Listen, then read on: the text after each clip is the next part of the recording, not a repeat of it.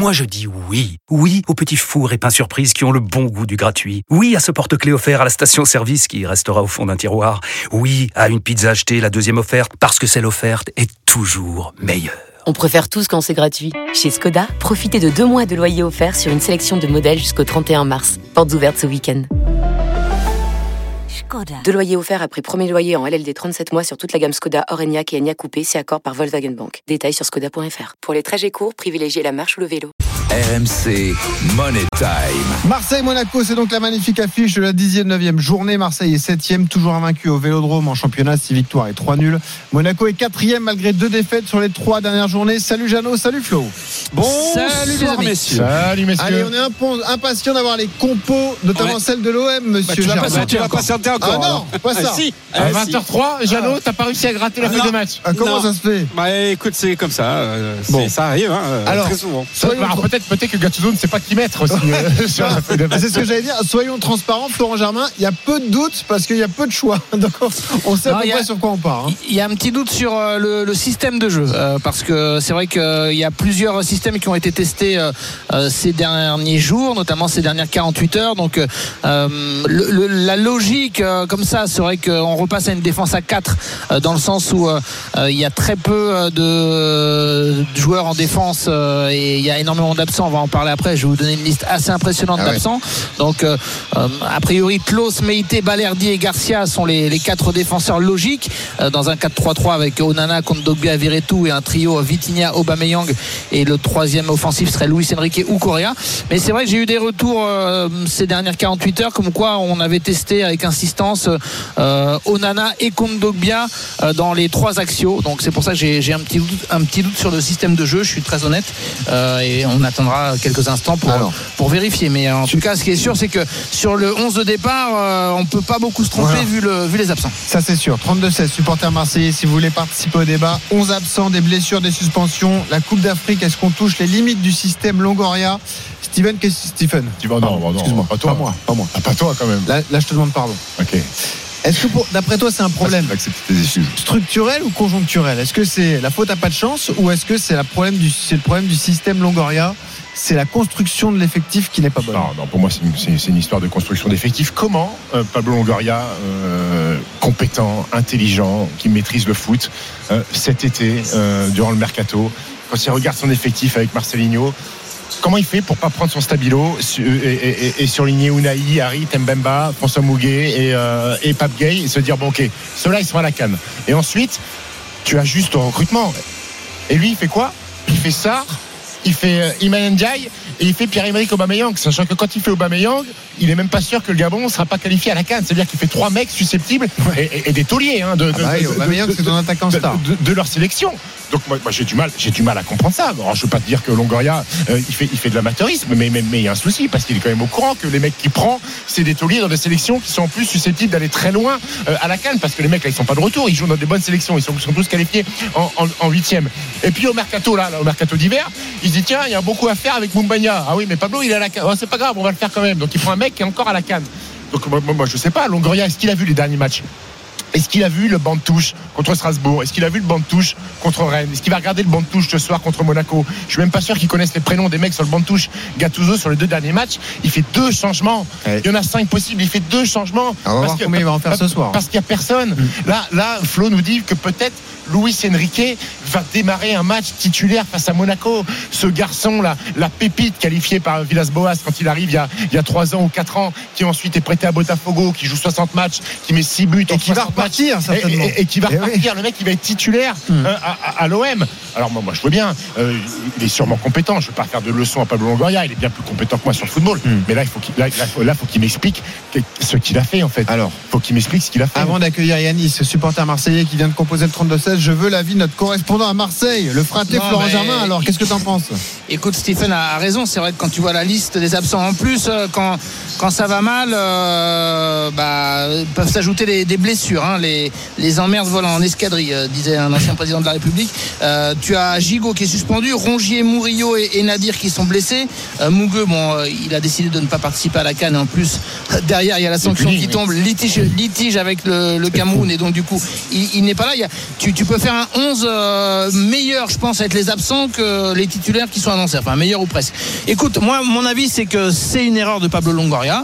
Je suis d'accord avec Stephen à 100%. Le seul petit bémol, c'est que quand tu entends les justifications de Pablo Longoria, il te dit que l'OM ne peut pas non plus se permettre, quand il y a des bons joueurs sur le marché, quand il y a des coups à faire, des coups de cœur aussi sur certains joueurs, de raisonner avec une absence momentanée de un mois et demi.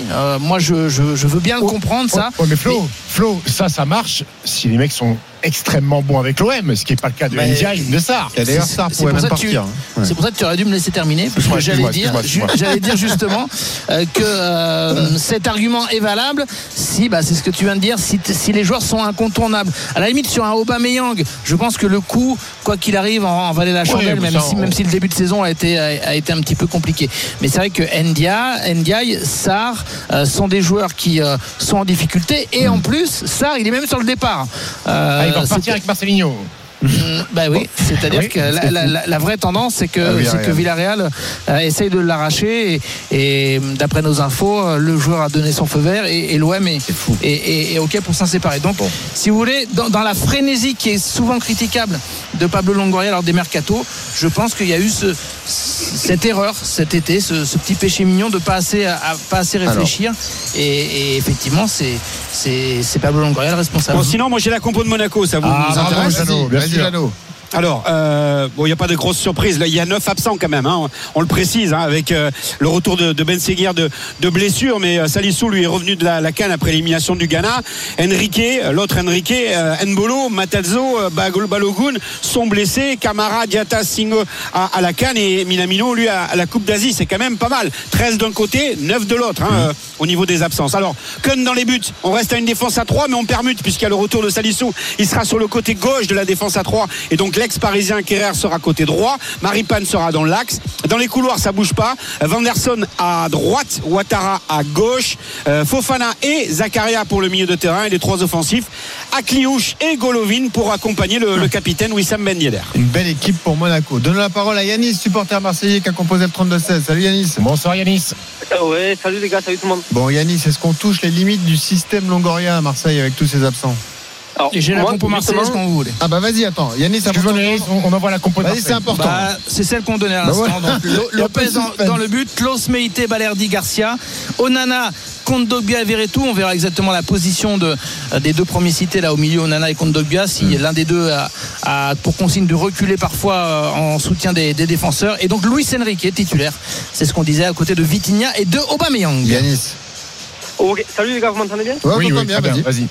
Ok, impeccable. Alors les gars, moi je voulais réagir à ça, c'était important pour moi parce que j'étais totalement en désaccord avec le fait que ce soit la fin du camp, la limite du système Longoria. D'accord. Je crois qu'aujourd'hui l'OM c'est un club qui est obligé de faire des paris, qui est obligé de tenter des coups. Tenter des coups, ça a été tenter des coups avec des joueurs canistes qui étaient potentiellement, qui allaient potentiellement aller loin dans la CAN. Je pense honnêtement que Longoria a espéré que les joueurs iraient pas très loin dans la CAN et que s'est dit, peut-être qu'après les poules, on récupérait les trois quarts des joueurs qui étaient engagés. Attends, le Maroc et le Sénégal. Ça veut dire que tu as des joueurs avec le Cameroun, avec le Sénégal, avec le Maroc, et tu dis ils vont pas sortir des poules? Eh ben, je pense que justement Longoria est obligé de faire des paris. Il est avec les moyens financiers de l'OM aujourd'hui, il est obligé de tenter des coups, d'espérer des choses quelque part. Et là peut-être que ça n'a pas marché, mais en même temps on est que au début de la CAN en réalité, hein. Donc on ne sait pas comment ça va évoluer dans les jours à venir. Ouais, d'accord, au début de la CAN, mais sauf que là votre championnat, on est au milieu de la CAN, oui, il y a les 8e qui démarrent. Et mais puis là, ce match est crucial ce soir. Mais là il est important, vous êtes 7e, si jamais vous perdez contre Monaco, la 4e place, alors tu vas me dire il reste des matchs, mais la 4e place, vous dites au revoir. En fait, je pense que Longoria et même tout le club en général, se disait que peut-être au moment de la CAN, on aurait suffisamment d'avance pour se permettre de faire un ou deux appros. Oui, voilà. Là, faut jouer à l'euro-million, par contre. C'est-à-dire qu'on est dans une situation, je pense, je pense que l'OM est dans une situation où il est obligé de faire des paris. Yannis, c'est une vraie réflexion. On peut se dire ça aussi de Florent Germain. Peut-être que Marseille n'avait pas vraiment le choix. C'est-à-dire qu'on est obligé, comme dit Yannis, de tenter des coups. Attends. On parle de l'Olympique de Marseille, 3e ou 4e puissance financière de Ligue 1, et se dire on est obligé de tenter des coups. Ah oui, Stephen. Est-ce que c'est une réalité, Flo, ou est-ce que c'est un peu grossir le trait. Écoute, pour moi, c'est un peu grossir le trait. Je pense honnêtement que Pablo Longoria, sa cellule de recrutement, Javier Ribalta à l'époque, maintenant Mehdi Benassia, bon, qui n'est pas concerné par le recrutement de l'été dernier, mais Pablo Longoria, pour résumer, il travaille avec tellement de joueurs, sa panoplie est tellement large. Si tu veux, on peut pas d'un côté nous dire que le mode de fonctionnement de l'OM, c'est confirmé par lui-même, par Pablo Longoria, c'est souvent sur chaque poste souhaité d'identifier 3, 4, 5 joueurs, de négocier avec eux en parallèle, ensuite de faire un choix définitif selon la volonté du joueur, l'avancée des négos, etc. et dire ouais mais bon, du coup on n'avait pas trop le choix et on a fait un pari. La panoplie est très large à l'OM et je pense qu'effectivement on a manqué un petit peu de réflexion par rapport à cette période de janvier-février qui en plus est souvent cruciale dans les saisons. Après Yanis nous parle de Paris. Mettre 32 millions sur Vitinha, c'est un pari expansif, un peu cher quand même. Cher l'histoire. Moi, j'appelle plus ça un pari quand tu mets 32 millions. Et on le remercie Yanis d'être venu. Merci beaucoup Yanis, bon match. 32-16. On remercie Jeannot Rességui et Florent Germain qu'on retrouve à 20h30 dans l'After Live avec Thibaut Giangrande. Marseille-Monaco, c'est à 21h ce soir sur RMC.